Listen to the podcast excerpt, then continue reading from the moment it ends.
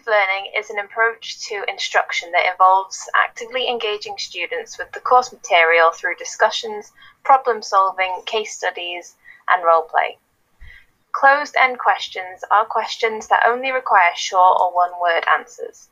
This could be a yes no answer or answers through choice.